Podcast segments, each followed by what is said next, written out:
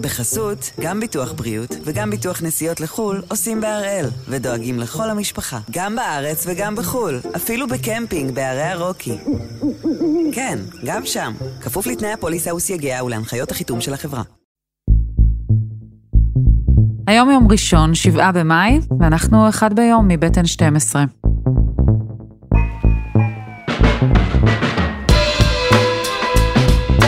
אני נטלי שם טוב, ואנחנו כאן כדי להבין טוב יותר מה קורה סביבנו. סיפור אחד ביום, בכל יום.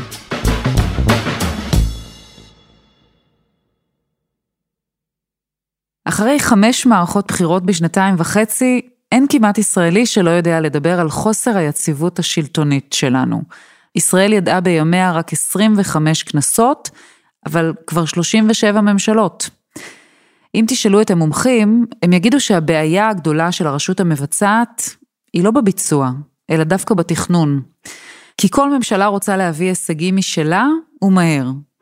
וכך יוצא שברגע שהיא נכנסת, היא פשוט דורסת את כל הפרויקטים של הממשלה הקודמת, ומחפשת פרויקטים חדשים, תוכניות חדשות להתהדר בהן, שיורגשו בשטח עוד בתקופת הכהונה שלה. והפרקטיקה הזו נכונה גם למשרד החינוך, כפי שהיטיב לנסח שר החינוך יואב קיש בטקס החילופין עם קודמתו. בהזדמנות הזו אני גם מבקש להודות לשרה היוצאת יפעת שאשא ביטון על פעולותיה במשרד בשנה וחצי האחרונות. וכן, זה לא סוד, אנחנו לא שותפים לאותה דרך, ואני אומר את זה בצורה מאוד ברורה, משרד החינוך ישנה כיוון. כששומעים את הדברים האלו, קצת קשה להאמין, אבל יש תוכנית אחת ששר החינוך בכל זאת לא נגע בה. וכמוהו גם שרי החינוך שלפניו. תוכנית לתת חמש, שמטרתה לעודד תלמידים לגשת לחמש יחידות מתמטיקה בבגרות. זו תוכנית שבאה לעולם בשנת 2015, והפכה לתוכנית הדגל של שר החינוך דאז נפתלי בנט.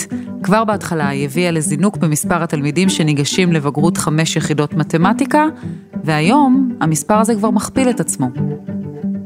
זה אולי קצת מוזר לומר את זה, אבל במונחים ישראלים, זו אחת התוכניות הממשלתיות הוותיקות שקיימות כאן, וזה רק בגלל שהיא שורדת כבר שמונה שנים. ודווקא זה מאפשר לבדוק עד כמה ההצלחה שלה באמת עושה את השינוי המיוחל. אז הפעם אנחנו שואלים, מי נכנס למועדון החמש?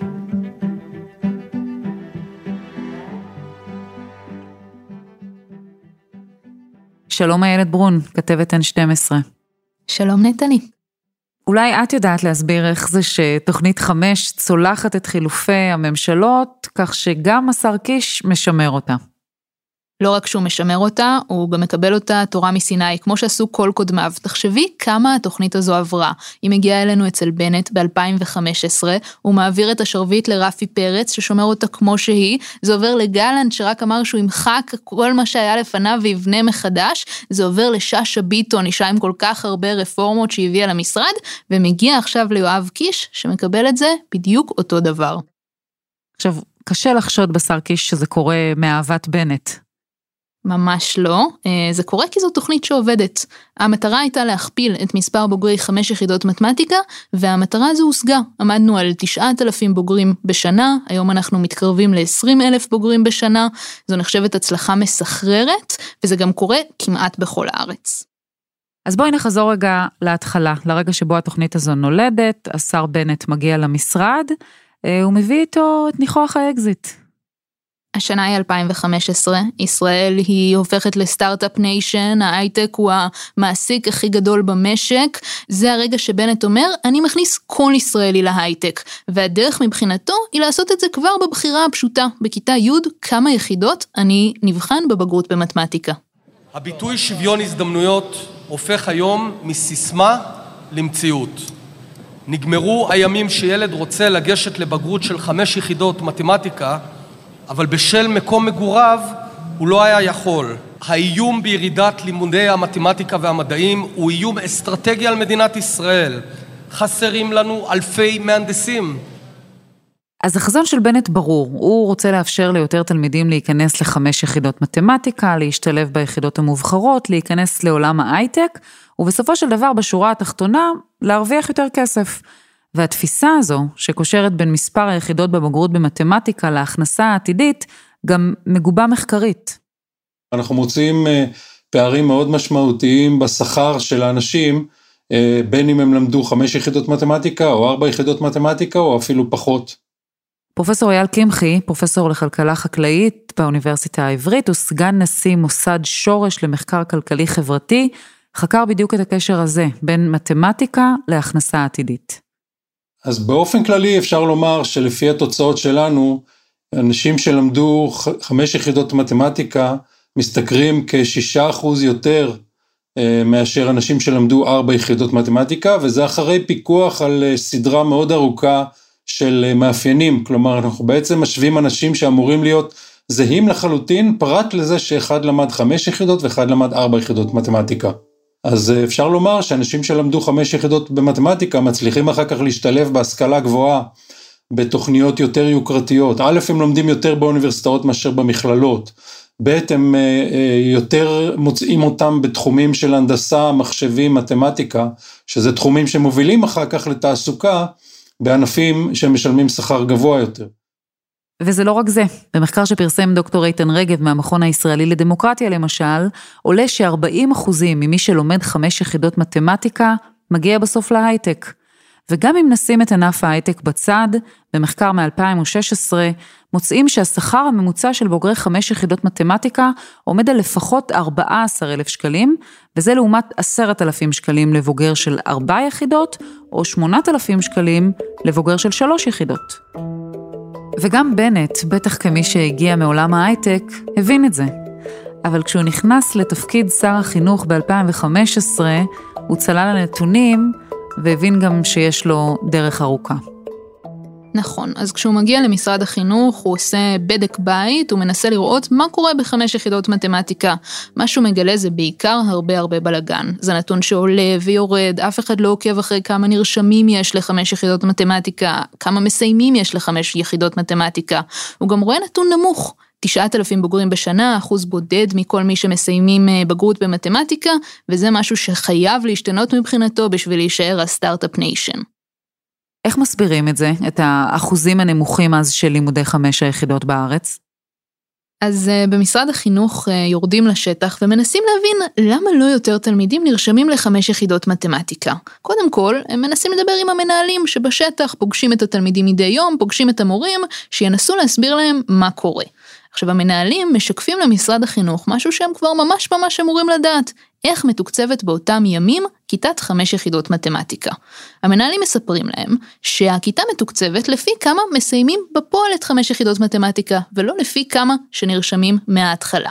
אז נניח שמנהל מתחיל את כיתה י' עם כיתה של 30 תלמידים, מתקצב אותה, מביא להם מורה, מביא להם שיעורי פרטני, עכשיו לאורך שלוש השנים האלה בתיכון, נופלים תלמידים, אין מה לעשות, מתמטיקה זו ממש לא בגרות קלה, נופלים תלמידים לארבע, נופלים תלמידים לשלוש, מסיימים את הכיתה 20 תלמידים, הצלחה גדולה. לא לפי משרד החינוך, הוא תקצב 30, סיימו 20, המנהל מקבל קנס, עשרה תלמידים לא סיימו, וזה צריך לצאת מהתקציב של בית הספר. עכשיו במצב כזה, למנהל אין שום אינטרס לתת לתלמידים הזדמנות. הוא לא הולך בשכבה ואומר, מי שרוצה חמש יחידות תבואו, אנחנו נדחוף אתכם, כי הוא יודע שהוא לא יכול לקחת הימור על התלמידים האלה. ומנהלים ממש מספרים למשרד החינוך, שהורים באים אליהם למשרד, אומרים להם, הילד שלי הוא ילד של חמש, תנו לו הזדמנות, הוא ממש יכול לעשות את זה, אנחנו נעזור לו בבית. ולמנהלים אין איך לעזור להם, כי הם לא רוצים לקחת את הסיכון. אז בעצם כל מי שגבולי מסומן כפוטנציאל לירידה מחמש יחידות מתמטיקה, כלומר שייתכן שהוא לא יסיים, והמנהל רואה בו פוטנציאל לבזבוז של כסף. והתלמיד הזה פשוט ננעל מחוץ לכיתה, והוא לא רק ננעל מחוץ לכיתה, הוא ננעל מחוץ ליחידות המובחרות בצבא, והוא ננעל מחוץ להייטק אחר כך, והכל בגלל שלא רצו לקחת עליו סיכון בכיתה י'. וזה לא הכל, נכון? יש עוד דבר שהטריד אז את מנהלי בתי הספר, עוד חסם. נכון, אז המנהלים מספרים למשרד החינוך, אתם אומרים לנו שאנחנו יכולים לפתוח כיתה של חמש יחידות מתמטיקה רק החל מ-15 תלמידים, אז אנחנו כל שנה צריכים ללכת ולקושש 15 תלמידים שירצו חמש יחידות מתמטיקה, משימה שלא כל כך פשוטה לשכנע תלמידים עכשיו שלוש שנים להשקיע עשרות שעות בשבוע כדי לעבור את זה בציון טוב, ללכת ולקושש את התלמידים כדי שבכלל נוכל לפתוח כיתה שמתוך ה-15 האלה כמה שיותר יסיימו את חמש יחידות מתמטיקה. מתמטיקה. יש ערים שקל בהן להגיע ל-15 תלמידים בכיתה, יש ערים שבהן ההורים דוחפים לזה, יש ערים שבהן התלמידים רוצים את זה, ויש ערים שזה יותר קשה. באשדוד יותר קשה לך לפתוח כיתה כזו, ברהט יותר קשה לך לפתוח כיתה כזו. יש מקומות שבהם הפוטנציאל המספרי הוא בכלל נמוך. נכון, יש uh, קיבוצים, בתי ספר קטנים, 80 תלמידים בשכבה, 130 תלמידים בשכבה, שקשה לך להגיע ל-15 תלמידים שאומרים, אנחנו נסיים שלוש שנים חמש יחידות מתמטיקה. אז מה קורה במצב כזה? במצב כזה נשארים לך שמונה, שלושה, חמישה תלמידים שרוצים חמש יחידות, אומרים אנחנו מסוגלים, אבל אין להם כיתה ללמוד בה, ובמשרד החינוך מבינים שהשמונה תלמידים כאן, שבעה תלמידים כאן, בסוף יכולים להגיע לעוד תשעת אלפים תלמידים שיכולים לגשת לחמש יחידות. אז מה משרד החינוך עושה? אז משרד החינוך בעצם אומר למנהלים, עלינו, אתם תמצאו שישה תלמידים שירצו לסיים חמש יחידות מתמטיקה, ואנחנו נדאג לכם למורה, אנחנו נתקצב אתכם. אז בעצם את סוגיית הכסף מול המנהלים, לכאורה פתרנו. גם הקריטריון המספרי לתשלום עבור הכיתה יורד מ-15 ל-6 תלמידים, גם סוגיית התשלום על תלמידים שמסיימים בפועל שונה, יקבלו תקציב לפי התלמידים שהתחילו את לימודי המתמטיקה בכיתה י'. נכון. איזה עוד בעיות היו בדרך להגדלת אה, מספר מסיימי חמש יחידות מתמטיקה? מה לגבי המורים? אז משרד החינוך מוצא שבעיקר יש בעיית כמות. אם הם רוצים להכפיל את מספר התלמידים בחמש יחידות מתמטיקה, אז צריך להכפיל גם את מספר המורים, וזו משימה לא פשוטה. יש להם לא מעט מורים שיכולים ללמד ארבע יחידות מתמטיקה, אבל מורים שיכולים ללמד חמש יחידות, זה די קשה למצוא. בסוף זו משימה שהיא אולי אפילו יותר מסובכת מללמוד חמש יחידות מתמטיקה. צריך להסביר לתלמידי י"ב שלא בדיוק רוצים לשבת בכיתה, חומר מאוד מורכב, וצריך למצוא מורים שיוכלו לעשות את זה. אז קודם כל מנסים להכשיר להכשיר כמה שיותר מורים של ארבע יחידות, להיות מסוגלים ללמד גם חמש יחידות ולהכניס אותם כבר לכיתות, ודבר שני מנסים להביא כמה שיותר מורים. אז זו דוגמה למי שלומד באותם ימים תואר במתמטיקה, מציעים מימון מלא לתואר אם הם מתחייבים ללמד אחר כך כמה שנים בתיכונים חמש יחידות מתמטיקה. ככה מביאים מורים ומנסים להגיע למצב שעל כל כיתה שפותחים גם ימצאו מורה שילמד בה. אבל משרד החינוך נערך לאפשרות שהתוכנית הזו לא לגמרי תעבוד, והוא פותח את התיכון הווירטואלי. התיכון הזה אמור להביא בווידאו את המורים הכי טובים במדינה, גם למקומות כמו אילת ומטולה וקיבוצים קטנים וכפרים ערביים שאין בהם בהכרח את המורים הכי איכותיים למתמטיקה. בשנים האחרונות, כשהטכנולוגיה גם מתקדמת, פותחים עוד תוכנית בשם בגרופ, שמאפשרת לשלוח אחרי שעות הלימודים שאלות לאותם מורים, שאלות במתמטיקה, ושהם יענו ישר בוואטסאפ. אז יצאו לתוכנית גיוס של מורים אה, בכל רחבי הארץ. הציעו מימון לאנשים שילכו ללמוד את הוראת המקצוע הזה. השקיעו בהכשרתם כדי שהם יהיו ברמה גבוהה יותר. מי שיכל עד היום ללמד ארבע יחידות, יוכל מעתה, אחרי ההכשרה, ללמד גם חמש יחידות. אבל בסוף בסוף צריך תלמידים שימלאו את הכיתות. אז בסוף אנחנו נלחמים על ליבם של תלמידים בכיתה י', שצריכים לבחור בחמש יחידות ולבחור בחירה שהיא לא פשוטה, והשאלה היא איך מגיעים אליהם. אז קודם כל מספרים להם על היחידות המיוחדות שעושות דברים מאוד מאוד מעניינים בצבא, ומספרים להם על ההטבות בהייטק וכמה כיף להיות בחברות הטכנולוגיה האלה שיכולות להציע תנאים שאין בשום מקום אחר. ומציעים להם פרס, 35 נקודות בונוס כשמחשבים את ממוצע הקבלה לאוניברסיטה, למי שעושים חמש יחידות מתמטיקה, וזה מציב אותם רמה מעל כשהם רוצים להתקבל למדעי המחשב ורוצים להתקבל לרפואה, זה נותן להם את הבונוס הזה ששם אותם בטופ. וזה לא נגמר כאן, כי ברגע שהתוכנית הזו הושקה, היה בלתי אפשרי לפספס אותה. אז נכון, ברגע שהושקה תוכנית לתת חמש, נסעת באוטו, ראית פרסומת ענקית באיילון. לא מספיק שראית את הפרסומת באיילון, גם מהרדיו בוקע הסינגל חמש יחידות. בטלוויזיה את רואה את כל כוכבי הנוער, את רואה את חברות ההייטק הגדולות, כולם מתגייסים למשימה אחת, לשבת על התלמידים ולשבת על ההורים, שכמה שיותר ייתנו חמש. מכירים את זה שההורים אומרים שחמש יחידות במתמטיקה יכולות לפתוח דלתות בחיים? לתת חמש, מכפילים את מספר תלמידי חמש יחידות במתמטיקה בישראל. וזו גם נקודה שמתעוררת לא מעט ביקורת על שר החינוך בנט. אומרים לו שהוא פוגע בערך העצמי של התלמידים, שעכשיו מרגישים שהם חייבים לעשות חמש, שזה ממש לא לכל אחד. אומרים לו שהוא פוגע במדעי הרוח, ואומר למנהלים, תעבדו על חמש יחידות מתמטיקה, תעבדו על חמש יחידות מתמטיקה, והספרות והתנ"ך נשארים מאחור. בנט בעצמו כמה שנים אחר כך אומר שהשיווק של התוכנית היה אגרסיבי, אבל התוכנית נשארת כמו שהיא, למעט הפרסומות, עד היום.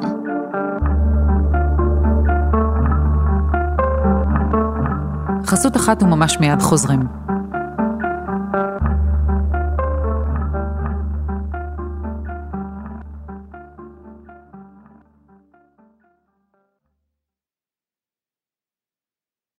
בחסות, גם ביטוח בריאות וגם ביטוח נסיעות לחו"ל עושים בהראל, ודואגים לכל המשפחה, גם בארץ וגם בחו"ל, אפילו בקמפינג בערי הרוקי. כן, גם שם, כפוף לתנאי הפוליסה וסייגיה ולהנחיות החיתום של החברה. אנחנו עם לימודי חמש היחידות במתמטיקה, אחרי שפורסם שמספר הבוגרים הכפיל את עצמו בשש השנים האחרונות. אז דיברנו על הבעיות שהיה צריך להתגבר עליהן, אבל בסופו של דבר התוכנית הצליחה, וראינו את מספר הבוגרים עולה ככל שעבר הזמן. איילת, זו נשמעת כמו הצלחה ענקית, אז איפה הבעיה? אז נטלי, מועדון החמש גדל אבל לא נפתח. מתוך המצטרפים החדשים לחמש יחידות, אלה שאנחנו חוגגים עכשיו, אלה שהכפילו את הנתון מ-9,000 ל-20,000, 36% מהם מגיעים ממועדון אפילו יותר סגור, העשירון העליון. זה נתון שפיתח הדוקטור איתן רגב במחקר למכון הישראלי לדמוקרטיה, רק שלושה וחצי אחוזים מהמצטרפים החדשים הם מהעשירון התחתון. אנחנו רואים נתונים של מסות של תלמידים מרמת השרון, מתל אביב, מהערים החזקות שמגיעים ועושים חמש יחידות. יש להם הורים שתומכים בהם ונותנים להם שיעורים פרטיים. יש להם בתי ספר שברגע שפרצו להם ככה את הקנס על תלמידים שנופלים, רק אומרים בואו לחמש יחידות. אומרת אנחנו נתמוך בכם. יש להם את כל המשאבים לגשת לחמש. ואנחנו גם רואות איך חוגגים את הרשויות האלה, איך מפרסמים בכל שנה את דירוג הרשויות המצטיינות בבגרות במתמטיקה. רמת השרון נמצאת במקום הראשון, אחריה קריית אונו, אחריה הרצליה, גבעתיים, רשויות חזקות שמצליחות להביא תוצאות טובות מאוד וגם משתמשות בהן וממנפות אותן. הסיפור הוא הרשויות החלשות, הן משתפרות, מעלים את אחוז הזכאות. באשכולות הנמוכים הזכאות לבגרות, חמש יחידות מתמטיקה עלתה במשהו כמו 20 אחוזים, אבל ברשויות החזקות היא עלתה ב-40 אחוזים. וכשאנחנו מסתכלים על זה בצורה של נתונים, ברשויות החלשות מוסיפים משהו כמו מאות בודדות של בוגרים חדשים של חמש יחידות מתמטיקה.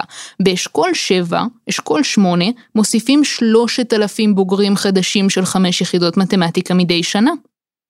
אלו פערים משמעותיים, איך מסבירים אותם? בסוף יש לנו פירות נמוכים ויש לנו פירות גבוהים. הפירות הנמוכים זה הפירות שקל לקטוף, זה אותן כיתות ברמת השרון, שכבר עמדו, שפשוט היה צריך להכניס אליהן יותר תלמידים, כבר יש לך מורים טובים שגרים באזור ויכולים ללמד.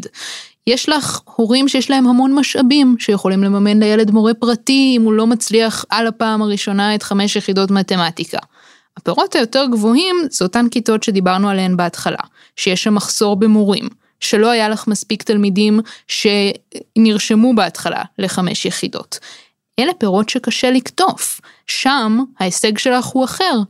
עצם פתיחת הכיתות זה כבר הישג, יש לנו 150 מוסדות חינוך שלא לימדו חמש יחידות ב-2015 ומלמדים חמש יחידות מתמטיקה היום, זה הישג משמעותי. אבל זה לא הכל.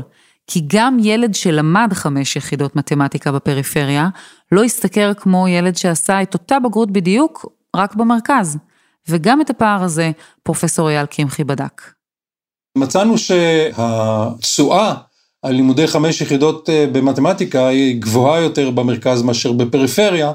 אם היינו לוקחים תלמיד אה, בפריפריה שלמד חמש יחידות במתמטיקה ומעבירים אותו באופן מלאכותי ללמוד במרכז, השכר שלו היה גדל בסביבות 4 אחוזים, שזה נשמע לא הרבה, אבל אם השכר גדל ב-4 אחוזים כל חודש וכל שנה, זה מצטבר לסכום מאוד משמעותי.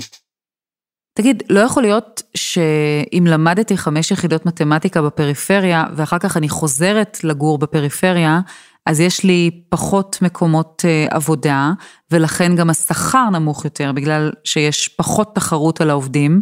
זה לא יכול להסביר את הפער בשכר, לא האופן שבו למדתי, אלא המקומות שבהם אני אעבוד? אנחנו בדקנו את העניין הזה ומצאנו שגם אנשים שלמדו בפריפריה ובבגרותם עברו לגור במרכז וכנראה גם לעבוד במרכז, עדיין סבלו מהפער בשכר לרעתם.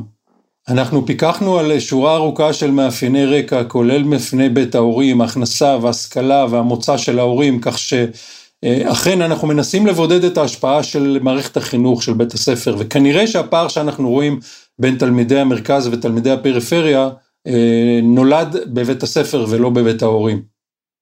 ואחרי שחקרת את הנושא, ואלו הממצאים שאתה מגלה שם, מה אתה חושב על התוכנית הזו, לתת חמש? יש הצדקה לעובדה שהיא נמשכת כבר שמונה שנים תחת כל כך הרבה שרי חינוך? אני חושב שהתוכנית הזאת הייתה תוכנית טובה, היא הייתה תוכנית במקומה, היא לא הייתה מספיקה.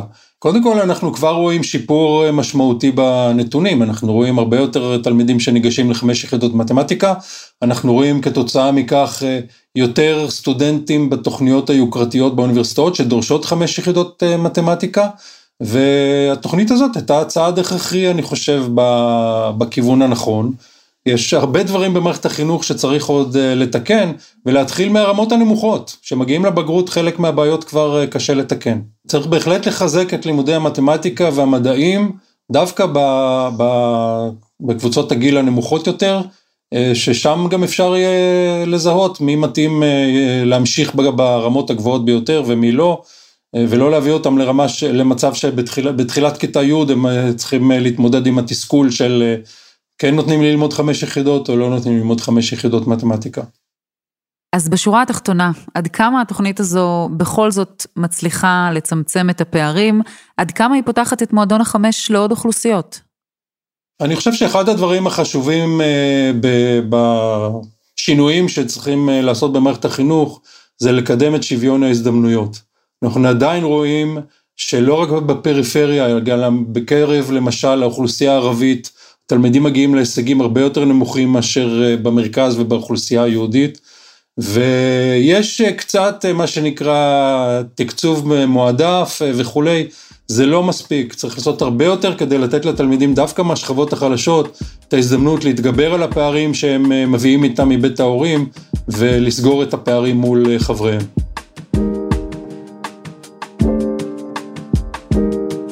פרופסור אייל קמחי, תודה רבה. בבקשה. ותודה גם לאיילת ברון.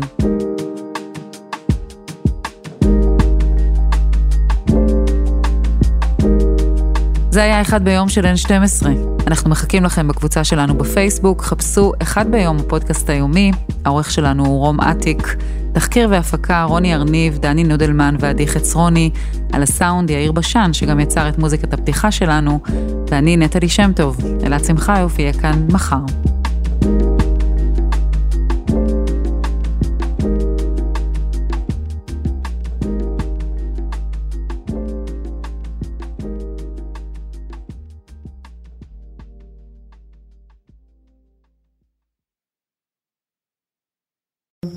בחסות, גם ביטוח בריאות וגם ביטוח נסיעות לחו"ל עושים בהראל, ודואגים לכל המשפחה, גם בארץ וגם בחו"ל, אפילו בקמפינג בערי הרוקי.